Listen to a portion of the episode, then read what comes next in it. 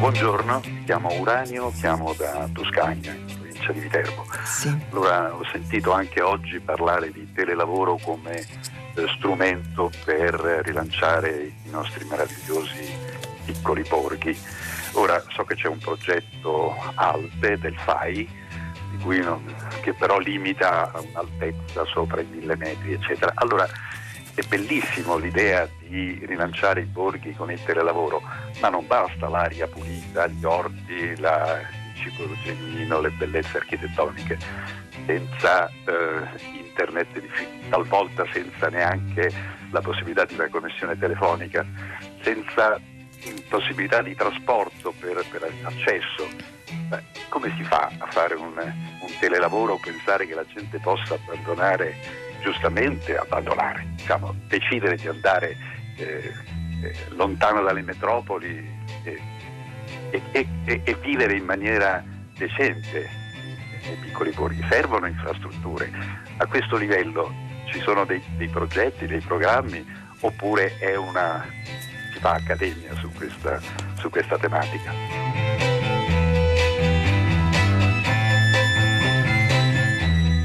Eccoci, sono le 10, 2 minuti 25 secondi. Una buona giornata da Pietro del Soldato, benvenuti a Tutta la città ne parla. Questa telefonata è di Uranio, così si chiama l'ascoltatore che stamattina a prima pagina ha telefonato per riflettere, come avete sentito, criticamente sull'adozione massiccia del telelavoro, addirittura immaginando spostamenti dalle città verso i borghi. Ci porta di nuovo a parlare di come sta vivendo e soffrendo il lavoro in questi mesi di gravi crisi sanitarie ed economica, e ci fa porre anche la grande domanda: la trasformazione che alcuni di noi, non tutti per la verità, io per esempio in questo momento sì, ma molti altri no, neppure tra i nostri colleghi di Radio 3, di lavorare a distanza e senza stare nel luogo di lavoro per evidentemente rispettare le precauzioni sanitarie. È una situazione eccezionale o cambierà in maniera permanente il rapporto di molti italiani con il loro luogo di lavoro? E nel frattempo che cosa sta accadendo al mondo del lavoro?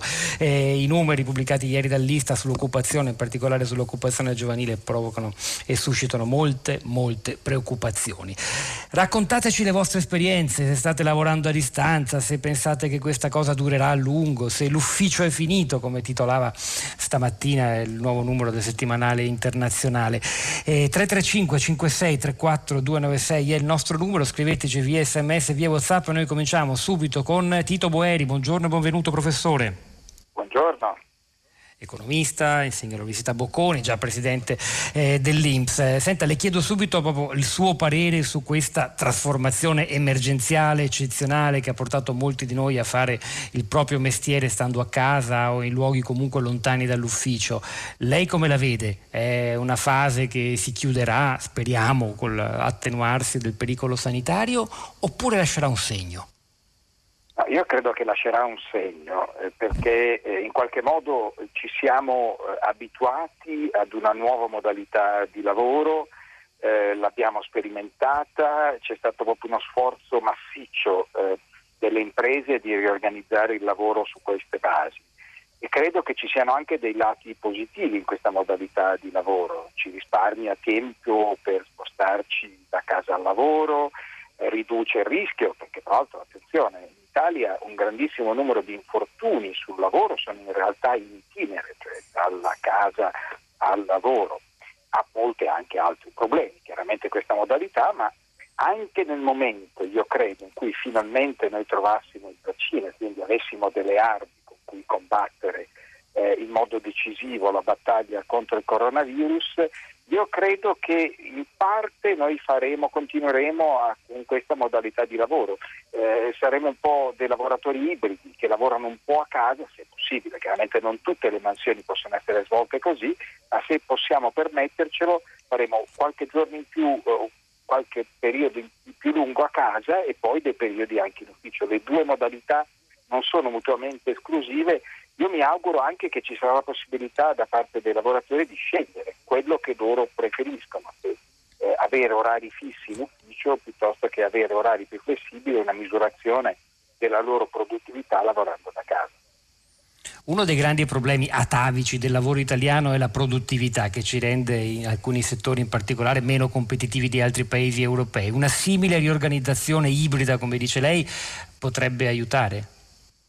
Solo se c'è una misurazione della produttività delle persone che lavorano a distanza. È chiaro che una volta che si lavora a distanza non si ha più l'orario e quindi è necessario inevitabilmente che ci sia qualche controllo, anche perché si lavora con altre persone, quindi bisogna anche chiaramente portare a termine certe mansioni in un certo arco di tempo, perché altrimenti le altre persone non possono in qualche modo beneficiare del contributo di ciascuno. E qui allora bisogna fare una scelta, perché è un problema che avevo affrontato anche quando ero presidente dell'Inps, cercavamo di promuovere il lavoro agile.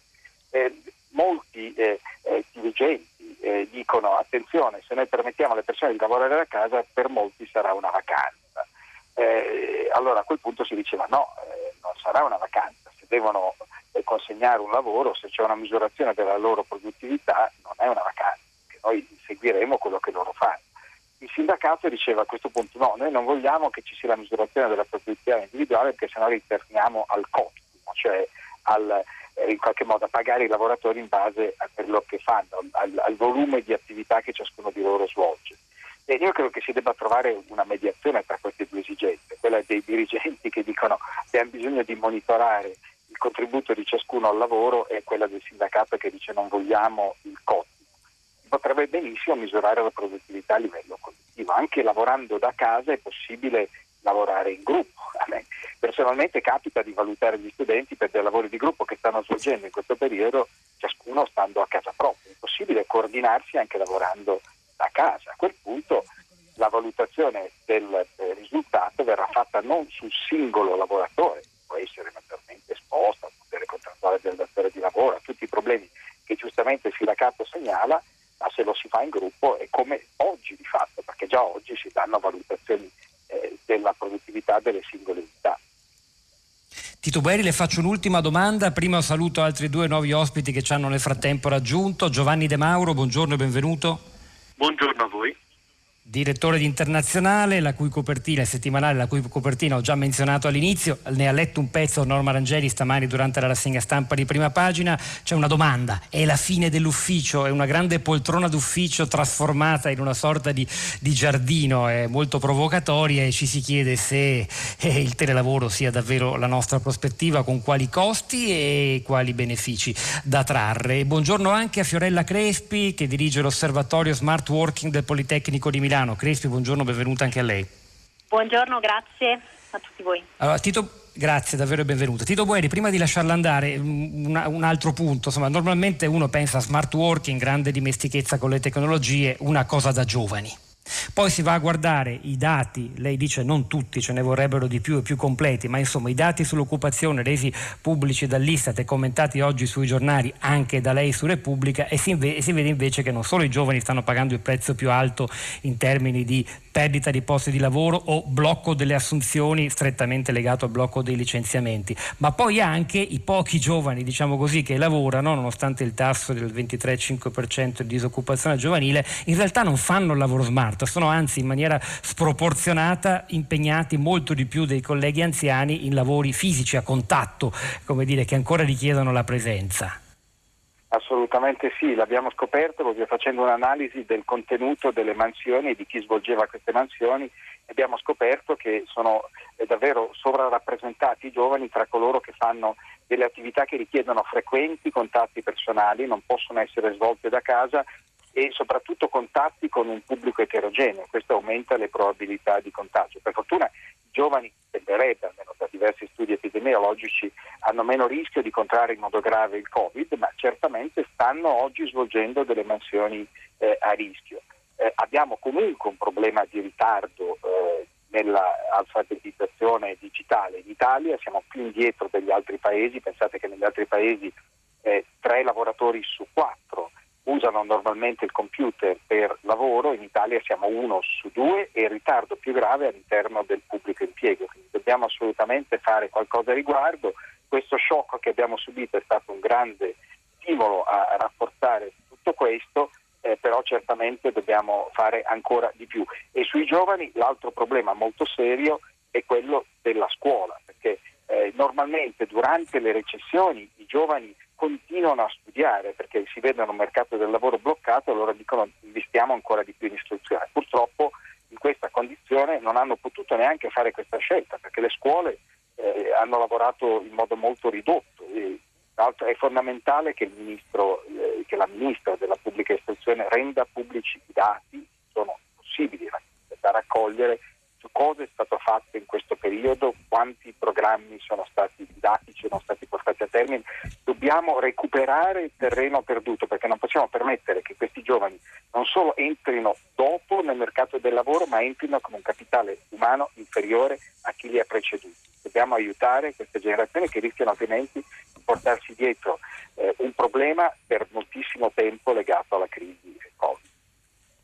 Tito Boeri, grazie. E nel frattempo Paola da Modena al 335 56 34 296 scrive: il telelavoro ha indubbi aspetti positivi, ma per me che lo pratico in modo parziale da anni è anche evidente il rischio molto forte che il lavoro a casa si mangi la vita privata.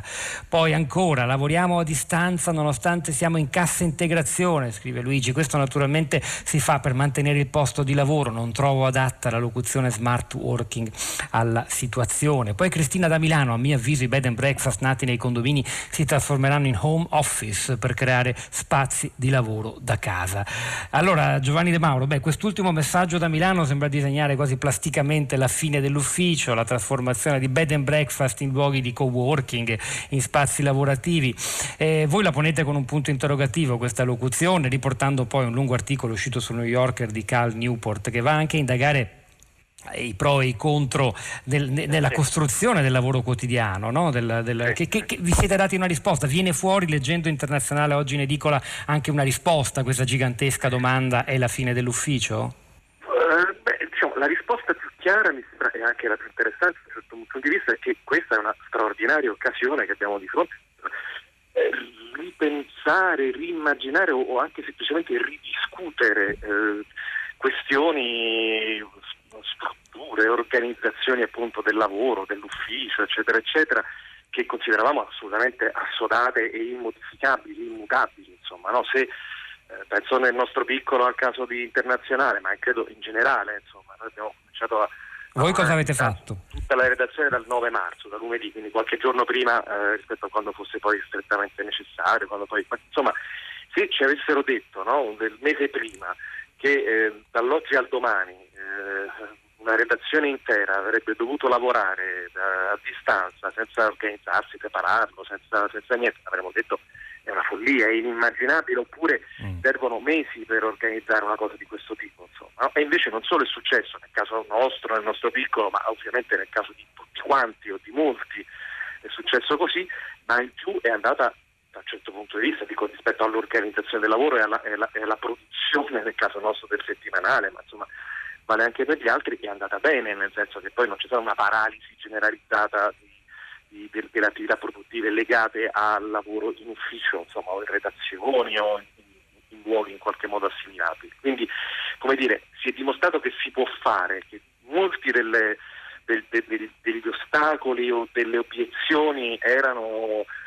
legate probabilmente a resistenze, a attitudini, a pigrizie, anche a difficoltà a rimettere in discussione qualcosa che tutto sommato andava bene come andava. Invece questa è una grande occasione per la discussione e forse anche per ritornare al punto di partenza, cioè per apprezzare o per capire quali sono in realtà i grandi vantaggi anche del lavoro in ufficio, insomma, no? A me personalmente, ma anche cose che ho letto in giro in queste settimane, è suonato come un campanello d'allarme quando le grandi aziende tecnologiche della Silicon Valley, Facebook, Twitter, eccetera eccetera, sono saltate, no, così entusiasticamente sull'idea del telelavoro. Aziende che sono programmate, pensate, che hanno nel DNA il loro unico obiettivo è la produzione di profitto, diciamo, di massimo profitto a scapito di quasi qualunque.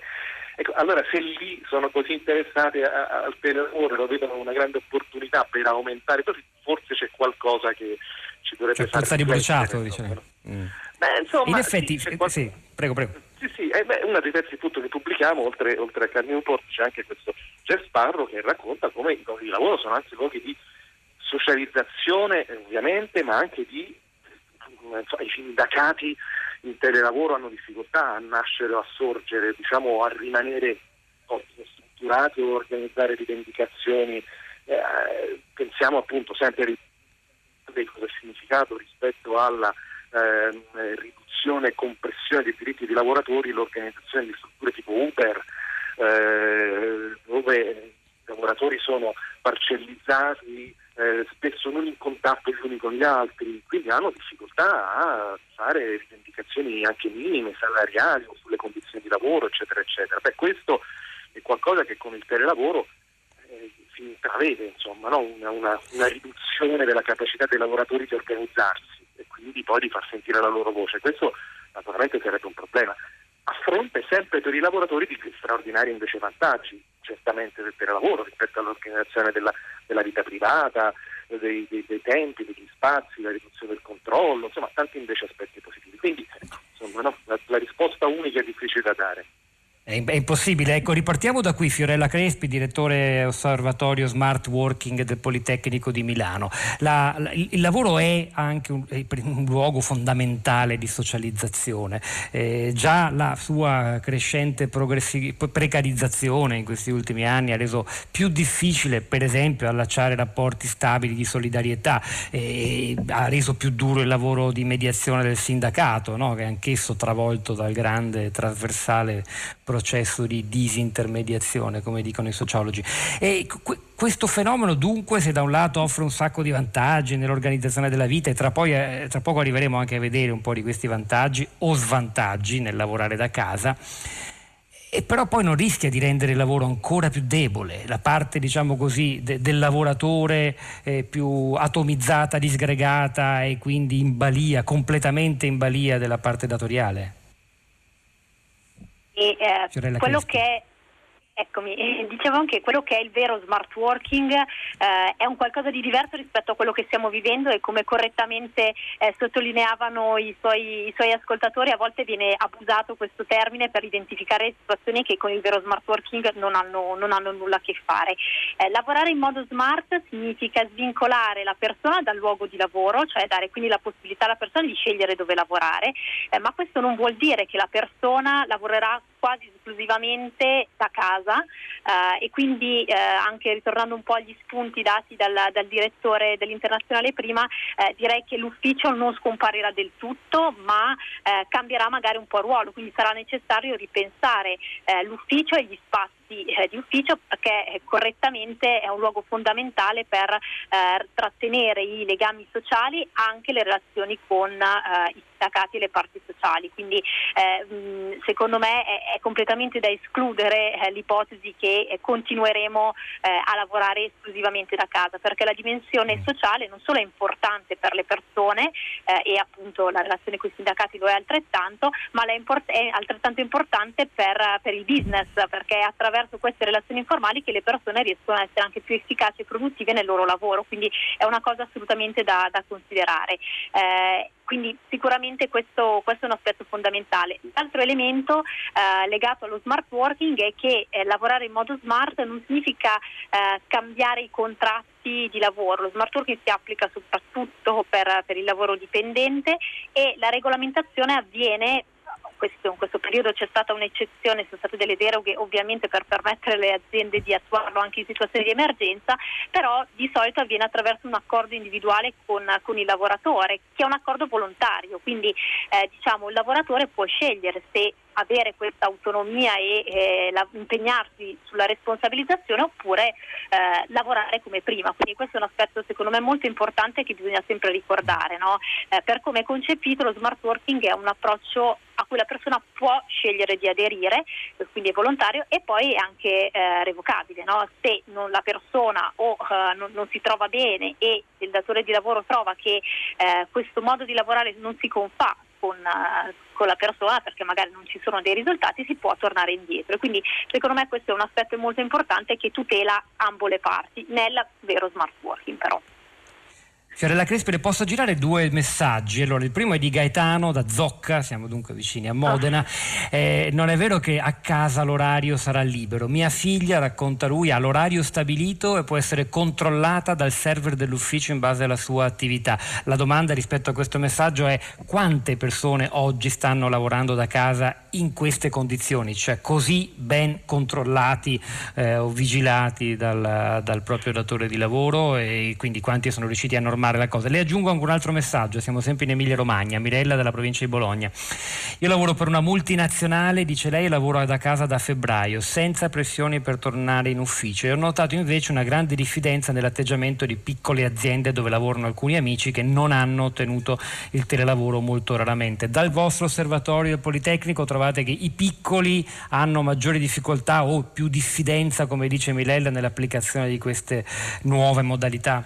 Se riesce a rispondermi entrambe è molto interessante, sì, per capire davvero qual è la situazione, perché poi ciascuno vede il proprio, ma è difficile avere un quadro complessivo. Assolutamente. Parto dalla prima domanda. Non so dire esattamente quante siano le persone o le organizzazioni che adottano questo modello di smart working ipercontrollato. Quello che posso dire è che di solito questo approccio viene seguito da quelle realtà che si sono trovate un po' impreparate da questa emergenza, che non avevano fatto un passaggio culturale e adeguate attività di formazione sulle persone per spiegare loro cosa vuol dire lavorare da casa. E quindi si tratta di realtà in cui la cultura manageriale, quindi il ruolo del capo, di fatto non è ancora molto smart, e quindi si tende appunto a replicare un po' quello che si faceva in ufficio, quindi orari molto rigidi, controllo puntuale delle attività.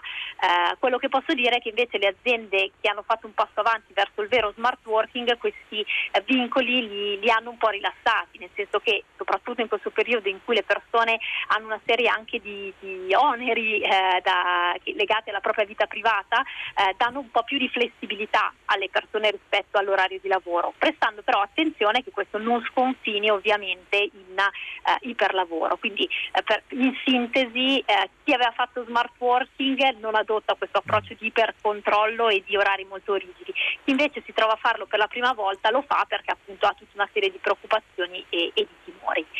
Per quanto riguarda invece la seconda domanda, quindi la considerazione sul fatto che le piccole e medie aziende siano un po' più indietro rispetto all'adozione di queste pratiche, sono assolutamente d'accordo. Anche i dati del nostro osservatorio dimostrano come le grandi imprese private erano prima, diciamo, del lockdown e di questa pandemia più avanti dal punto di vista di sviluppo di iniziative di smart working, mentre le piccole e medie imprese erano un po' più indietro, e si parla del 56% delle grandi imprese che avevano progetti di smart working contro il 12% delle piccole e medie imprese, quindi il divario è significativo. In parte è legato a un problema di cultura dei capi e degli imprenditori, che in queste piccole realtà sono ancora un po' più vincolati al controllo fisico, diciamo, delle persone, quindi non hanno quella cultura manageriale un po' più alla valutazione del risultato. In parte dipende anche dalla tipologia di attività che svolgono queste piccole e medie imprese, che magari impongono dei vincoli rispetto alla presenza fisica un po' più forte rispetto ad altre realtà, quindi ci sono entrambi questi componenti. Però è vero che dipende dal prodotto. Abbiamo ascoltato, esatto, l'esperienza, non solo l'articolo uscito oggi su Internazionale, la fine dell'ufficio, ma anche il modo di riorganizzarsi di un settimanale tra i più noti in Italia, che è interamente smart working quasi da prima del lockdown, ma ovviamente il tipo di prodotto che si fa cambia molto, anche la necessità della presenza fisica, dello scambio, che forse non basta, non si esaurisce nella conversazione, nelle videochiamate, in tutte le possibilità che si sono moltiplicate in questo periodo dal punto di vista tecnologico. E poi c'è un'altra cosa, ringrazio davvero, oltre a Giovanni De Mauro, anche Fiorella Crespi, anzi Crespi se può rimanga ancora con noi, perché coinvolgendo un'altra ospite che è Giulia Siviero, buongiorno e benvenuta. Buongiorno. Giornalista del Post, che da tempo si occupa e scrive di questione, diciamo, femminile, anche del rapporto tra donne e uomini nei luoghi di lavoro. Siviero tra l'altro è una delle voci che ha partecipato a un bel lavoro, un bellissimo lavoro fatto dalla nostra Marzia Coronati, un audiodocumentario per il ciclo dei Tre Soldi, sapete, il nostro programma che va in onda tutti i giorni da lunedì a venerdì alle 19.50. oggi va in onda l'ultima puntata in diretta, ma poi ve le potete riascoltare tutte sul nostro sito o in podcast. Se 8 ore. sottotitolo si potrebbe immaginare, vi sembrano pochi, il lavoro agile dall'emergenza alla normalità, cioè come questa realtà, la traduzione in italiano dello smart working, sta cambiando la vita in particolare delle donne. Ripartiamo da qui, cosa accade dentro casa? Non abbiamo ancora detto l'impatto, lasciando da parte la produttività, il come si svolge il rapporto tra lavoratore e datore di lavoro o manager. Cerchiamo di capire l'impatto che sta avendo in questo momento dentro le case e in particolare sulle donne, Siviero, questa trasformazione emergenziale, eccezionale del nostro modo di lavorare. Sì, come è stato detto, io penso che sia fondamentale renderci conto di quello che è, per immaginare poi un futuro, diciamo, di questo lavorativo che vada verso questo tipo di lavoro, penso che sia fondamentale renderci conto che cosa abbiamo vissuto, cosa abbiamo sperimentato durante questi mesi. Un puro trasferimento sostanzialmente del lavoro dell'ufficio a casa, che in alcuni casi ha portato a un aumento del carico lavorativo, dell'essere a disposizione in qualsiasi momento della giornata e dell'assenza sostanzialmente di confini tra i tempi e gli spazi lavorativi e i tempi e gli spazi domestici.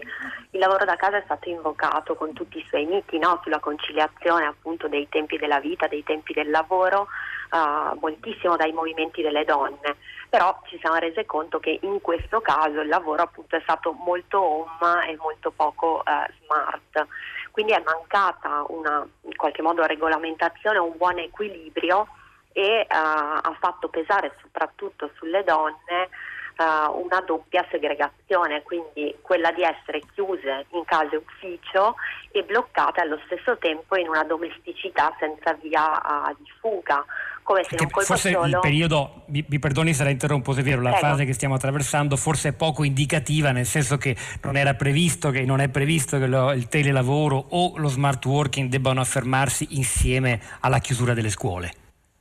E c'è un fattore fine, stanno a casa, a spesa di tratta di bambini di cui occuparsi. E forse per avere un'analisi migliore, più obiettiva, non so che ne pensi, Fiorella Crespi, di questo, dell'impatto sul rapporto tra uomini e donne in famiglia, di un'adozione massiccia del telelavoro o dello smart working, bisognerebbe pensare a una vita del paese che però funziona normalmente, cioè con i ragazzini che vanno a scuola, no? Esatto.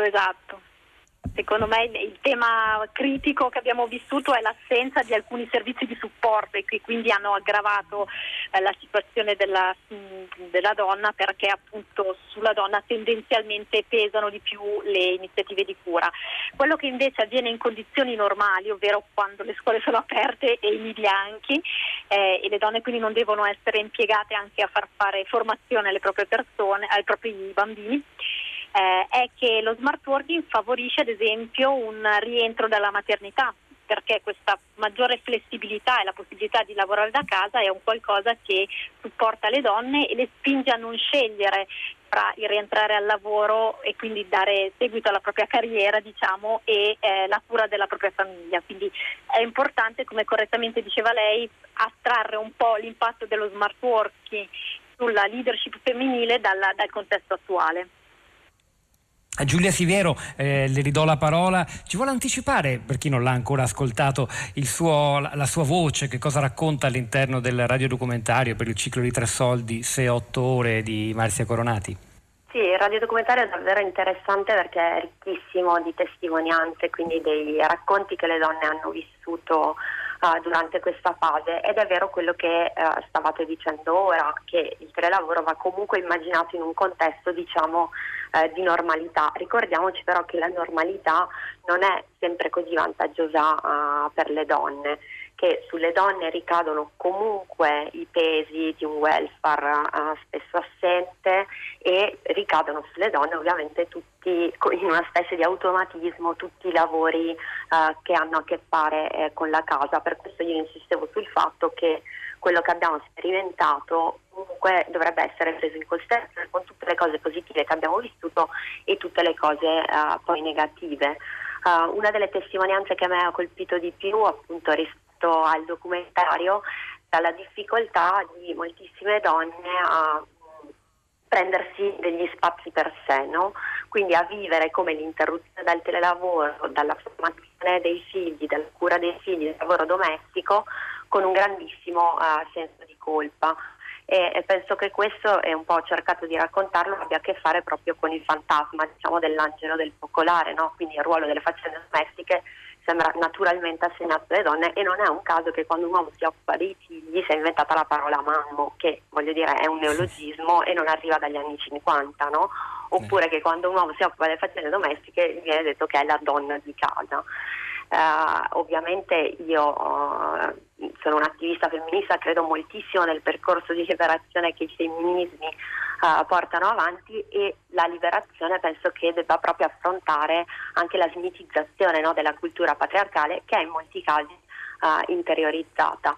Ovviamente questo senso di colpa nasce dalla distanza, dalla presa di distanza del proprio desiderio da un modello che viene proposto dalla notte dei tempi, che è radicatissimo e che ha perso proprio, come dire, le caratteristiche di una costruzione sociale, e viene percepito come naturale. Le donne si occupano. Il telelavoro non è di per sé destinato a smantellare, esatto, per di capire. Fabiana scrive, Fabiana è molto ottimista, la nostra ascoltatrice, che dice: secondo me il telelavoro è una grande opportunità di cambiamento sociale, non facciamoci frenare dalle paure, i problemi, se ci saranno, e ci saranno sicuramente, lei dice, li affronteremo e li combatteremo, ma questa è una grande opportunità per diminuire il traffico, ripopolare i borghi, ecco, ritorno al tema già emerso a prima pagina, decongestionare le città e migliorare il nostro stile di vita. Vale la pena di provarci. E poi però c'è Mariella che tocca l'ultimo punto che sottopongo a Fiorella Crespi, che dirige l'osservatorio Smart Working del Politecnico di Milano. Crespi. Mariella dice: telescuola, telelavoro. Beh, io, aiutando un nipotino in piena quarantena a seguire lezioni online, ho potuto constatare quanto le linee telefoniche siano fragilissime. Se in Sardegna non si potenzia la diffusione di internet, è utopia fare telescuola o telelavoro. Tecnologicamente, non solo in Sardegna, il paese è attrezzato, molti di noi hanno sperimentato difficoltà ad avere una connessione buona, non solo per vedere una serie TV, ma per lavorare davvero da casa, e non soltanto nei borghi, come diceva Uranio a prima pagina, ma perfino nel centro di Roma. Questo è un problema fondamentale per chi come lei si occupa di smart working, no? Sì, sicuramente investire su innovazione digitale, quindi banda larga, ma anche strumenti di collaborazione e comunicazione è fondamentale, perché ci siamo resi conto in questa situazione in cui abbiamo sollecitato molto la connettività, quindi situazione eccezionale, però sono emerse tutta una serie di limitazioni che possono e devono essere superate per permettere a questo nuovo modello di organizzazione del lavoro, e non della scuola, perché la scuola mi auguro che ritorni almeno come era prima, di funzionare. Quindi sicuramente il tema di investire nelle infrastrutture digitali è chiave per la rilascita il rilancio dell'economia e la crescita dello smart working. Il problema è capire quanto ci vuole, perché viste come sono la qualità di certe linee in giro per il paese, forse è un piano che richiede anni oltre che investimenti, ma insomma noi stiamo a guardare, ad osservare. Bisogna partire, chiederemo di nuovo il suo aiuto, Fiorella Crespi, del vostro osservatorio sullo smart working. Grazie anche a Giulia Siviero, Giovanni De Mauro, Tito Boeri. Noi continuiamo in musica con un brano del gruppo Il Teatro degli Orrori, una canzone scritta nel 2015 che parla del desiderio di cambiare rotta per avere una vita non più dettata solo dai tempi del lavoro. Lavorare stanca, Il Teatro degli Orrori. Sarebbe fantastico ritrovarti in campo al mondo e nel tuo modo di vedere le cose, sentirmi al sicuro, sentirmi a casa. Non ci serve un appartamento, non ci serve una famiglia, non ci nascondiamo più alla luce del sole, a quella del mare, fuori dalle trincee, combatteremo un'altra volta. Sarebbe fantastico lavorare stanca, lavorare uccide, lo sanno tutti che in film meccanica i soldi veri li fanno con le armi, e noi qui ad amare i nostri bambini. Ma che senso ha? Sarebbe fantastico non poter rincorrere la fine del mese, ogni santo giorno del Padre Eterno dispettoso concede alle nostre inutili vite. Non mi fossi mai sposato e non avessi figli, neanche uno, avessi tanto tempo, ma tanto tempo per non fare più niente. Sarebbe fantastico ritrovarti in capo al mondo e nel tuo modo di vedere le cose, sentirmi a casa mia. Sì, certo, non sarebbe niente male alzarsi a mezzogiorno e non dover incontrare ogni mattina un caporeparto impazzito e sempre incazzato. Dio forse sa perché.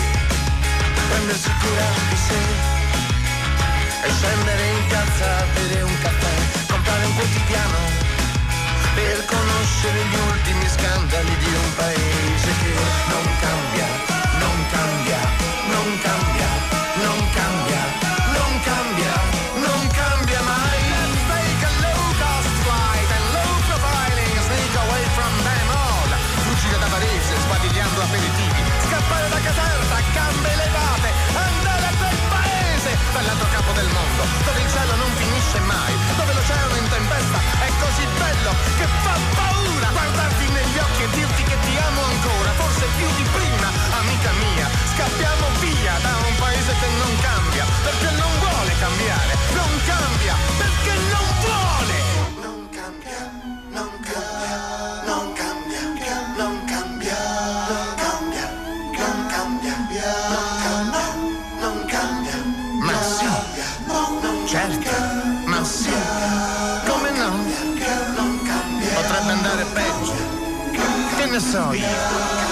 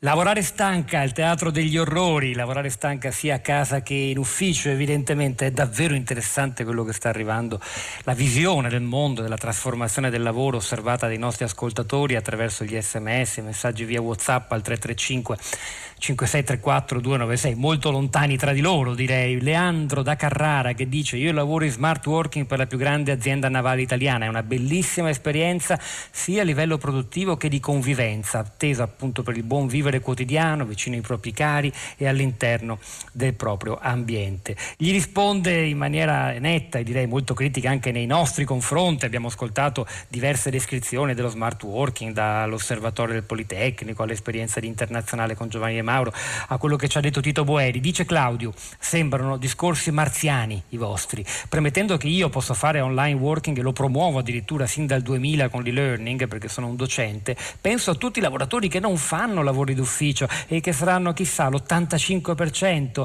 ma per quali classi privilegiate parlate? Il primario, il secondario, lo dimenticate, loro non potranno mai espletare lo smart working. E poi ancora Giovanna, ancora critica, che dice: le città, una delle tesi questa mattina era sollevata da un ascoltatore, Uranio, a prima pagina, che lo smart working possa consentire anche di decongestionare i centri urbani, di andare a lavorare nei borghi. Poi certo ci sono dei problemi giganteschi di connessione internet, abbiamo detto, ma insomma Giovanna dice: le città sono organizzate sul lavoro in presenza, bar, ristoranti, mezzi di trasporto soffrono con lo smart working. Ci sono testimonianze per esempio dal centro di Milano che raccontano ancora di una città deserta e pesantemente in crisi nel suo centro. Giovanna dice: andrebbe dunque dunque ripensato il tutto per una lenta trasformazione, ma ne siamo davvero capaci? E poi finisce con un buon lavoro, a distanza o meno. Grazie Giovanna. Continuiamo ponendoci un'altra domanda, ma oltre al cambiamento del lavoro in termini di produttività, di rapporto tra i lavoratori, no? L'indebolimento della rete sindacale, il rapporto tra lavoratori e datori di lavoro e manager, come cambia questa trasformazione emergenziale della nostra vita il nostro modo di stare al mondo e per esempio le nostre scelte di consumo? Ha indagato su questo il quotidiano Libero ed è con noi a raccontarcelo Francesco Specchia. Buongiorno e benvenuto. Buongiorno a voi. Che sarà peraltro in conduzione a prima pagina da lunedì 13 luglio. Allora Specchia, voi avete fatto una indagine, una piccola inchiesta, scoprendo che vi sono alcuni prodotti che sorprendentemente sono balzati, come dire, tra i primi posti, tra i desiderati degli italiani, che prima È un'inchiesta particolare, sia su Quotidiano Libero, ma soprattutto l'abbiamo fatta con questa piattaforma che io dirigo, che si chiama Pop Economy, che è una piattaforma proprio economica per gli under 35. Proprio gli under 35 hanno fatto richiesta in modo assoluto di queste sedie ergonomiche, cioè c'è un passaggio quasi generazionale nella produzione anche delle sedie, legata strettamente allo smart working. C'è un'azienda di Vicenza che si chiama Luxi, che stava affogando nella crisi del manifatturiero di fatto, e poi si è reinventata completamente, un po' come avevano fatto i ragazzi di Brescia che hanno utilizzato le maschere da sub per fare i respiratori. Quindi hanno convertito tutto in zona Covid e di fatto hanno inventato delle sedie che abbiano dei protocolli Covid specifici di postazione, di sicurezza di movimento. Insomma, hanno anticipato tutta la legislazione sullo smart working di cui avete parlato questa mattina. E quindi di fatto le sedie che vendono sono sedie che le aziende e le grandi multinazionali comprano e poi danno direttamente in dotazione ai loro impiegati di smart working. Considerate che soprattutto qui a Milano ormai c'è quasi l'80% del terziario va sul lavoro remoto. Quindi è vero quello che si diceva prima, come dicevano i vostri ascoltatori, che ci sono dei problemi perché le città sono fatte a misura d'uomo. Infatti il sindaco Sala sta cercando di far ritornare tutti in centro, ma però questo è un passaggio storico e inevitabilmente ci si dovrà adattare.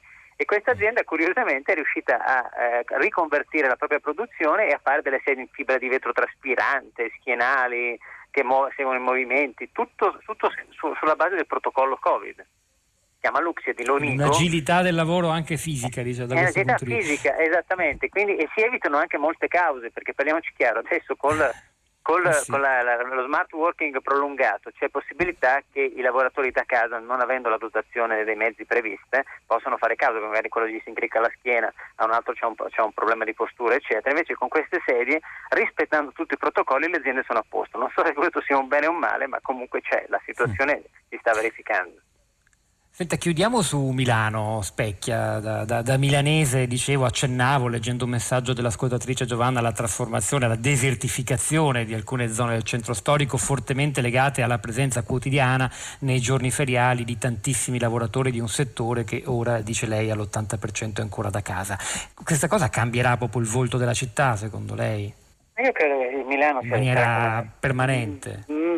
C'è sicuramente un problema di logistica, di anche costruzione di uffici, affitti. È ovvio che se tu sei una multinazionale hai scoperto che la metà dei tuoi dipendenti o i 3/4 riescono a lavorare benissimo da casa e producendo allo stesso modo riduci anche i tuoi spazi, per esempio, di uffici.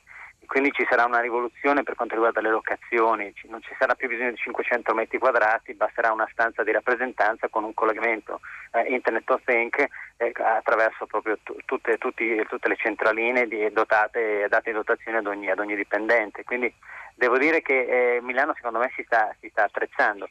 Io personalmente, se devo fare una battuta, lo smart working, riferendomi alle vostre telefonate precedenti, è stata una cosa bellissima che, come direbbe David Foster-Waller, non rifarò più, perché onestamente se lo fai bene, senza figli, in una casa grande ti va benissimo, ma con 2 bambini piccoli, la moglie che lavora e con gli spazi più o meno limitati, tu dopo 3 mesi cominci a impazzire. Questa è un'immagine nella quale si rispecchiano in tanti, credo. Francesco Specchia, grazie, la risentiremo a prima pagina a partire dal lunedì 13 luglio, ora GR3, Onda Verde, a tra poco, le vostre voci, i vostri commenti sui social network. Tutta la città ne parla. Ecco, mi sono chiusa nello studiolo per avere un po' di privacy e andare a riguardare la mia agenda di prima del lockdown. Allora, eccoci qua. Prendo il 15 gennaio, un giorno a caso mi si è aperta qua l'agenda. Qua ho segnato che appunto Cristiano, che il mio compagno era a Verona per lavoro. La mattina avevo dei lavori da svolgere di montaggio, e qua è segnato dalle 8 fino alle 11:30. Ovviamente ho dimenticato di dire che nel frattempo avevo accompagnato a scuola Elettra, la piccola di casa che entra alle 8:30, mentre Viola credo fosse andata a scuola da sola con il compagno vicino di casa. Alle 12:16 avevo l'appuntamento con la professoressa di Viola di italiano, mentre alle 15 avevo appuntamento dall'altra parte di Roma. Io abito a Monteverde, dovevo arrivare a San Lorenzo per andare a un appuntamento di lavoro. Poi alle 17 c'è la palestra segnata e poi avevo infine alle 19 appuntamento con il tecnico del computer.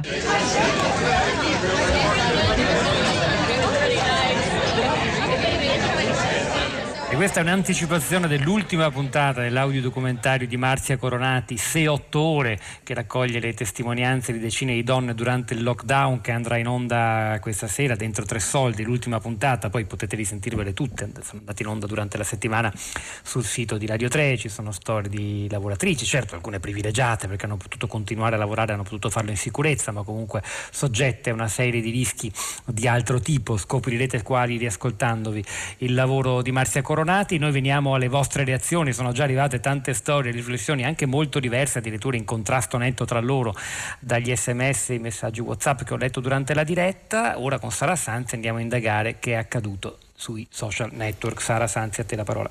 Buongiorno Pietro, buongiorno alle ascoltatrici e agli ascoltatori che ci hanno scritto questa mattina. Iniziamo subito con Cristina che dice: sono in smart working dall'11 marzo, bello ma anche piuttosto alienante. Poi Alessandra che dice: un rischio da tenere in considerazione sarebbe l'ulteriore chiusura nel proprio mondo privato. Come sui social si tende a seguire solo chi la pensa come noi, chi ha i nostri interessi. Il telelavoro limiterebbe le relazioni con le persone che non ci scegliamo.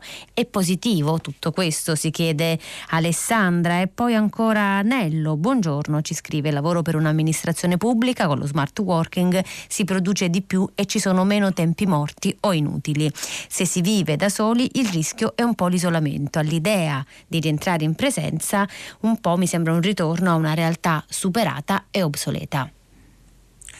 Ora andiamo a sentire dalla viva voce che ne pensano i nostri ascoltatori, partendo da Simona che ci parla da Aprilia. Buongiorno.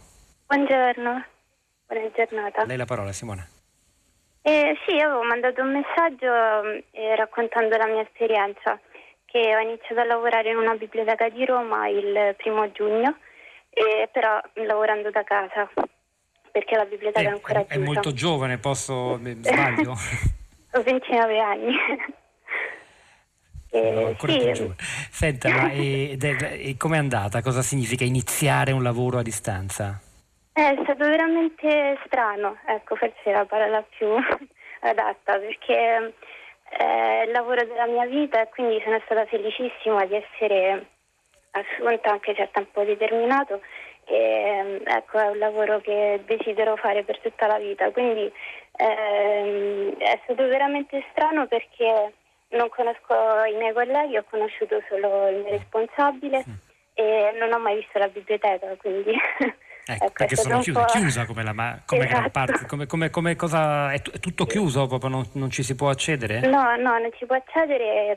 Alcuni miei colleghi vanno per il document delivery o altre esigenze, solo che la mia mansione è a contatto con il pubblico, quindi non è richiesta attualmente la presenza fisica in biblioteca. Le hanno prospettato dei tempi, ha idea se magari a settembre si ricomincerà? No, purtroppo ancora no, nessuna notizia, quindi da quello che lei può capire la...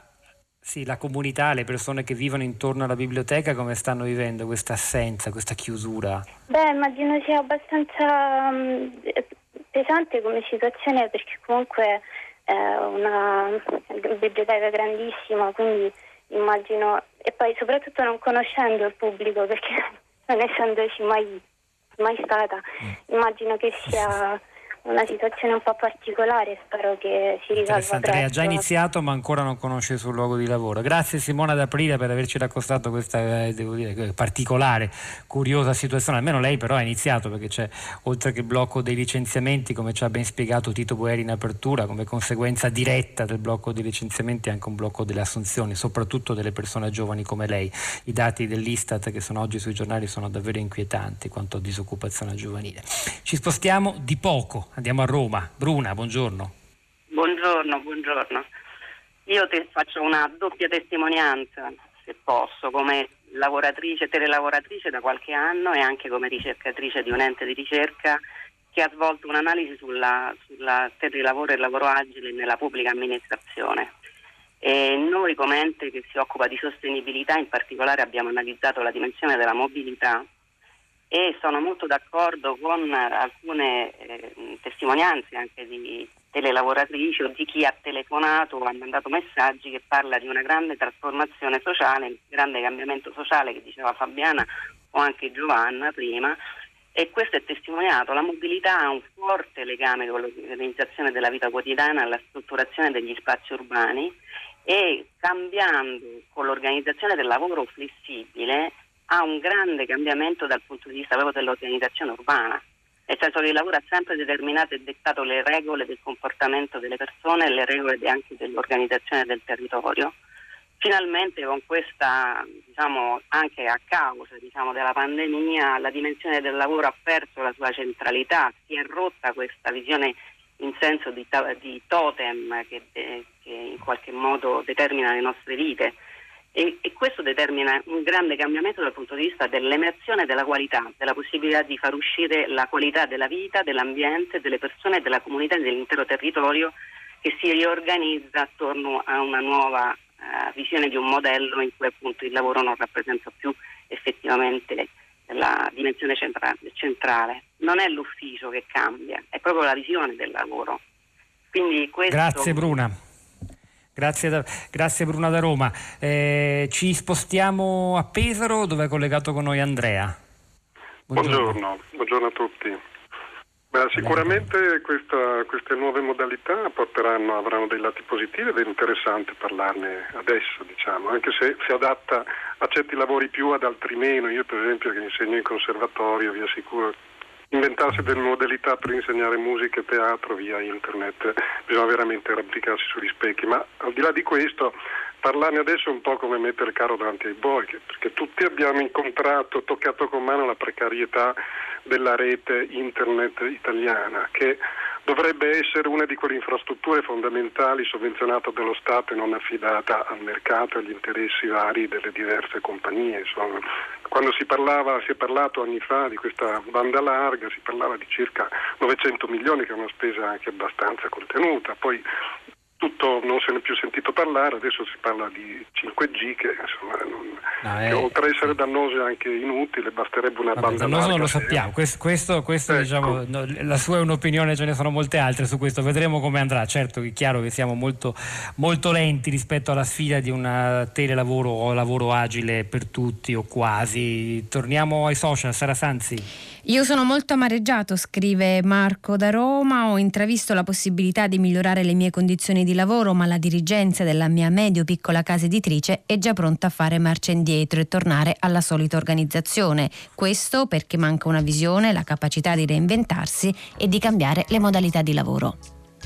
Daniele Di Noia alla parte tecnica, Piero Pugliese alla regia, Sara Sanzi e Pietro del Soldato a questi microfoni, la nostra curatrice Cristiana Castellotti e Cristina Faloci vi salutano, lasciano la linea Radio 3 Mondo, noi ci sentiamo lunedì mattina alle 10.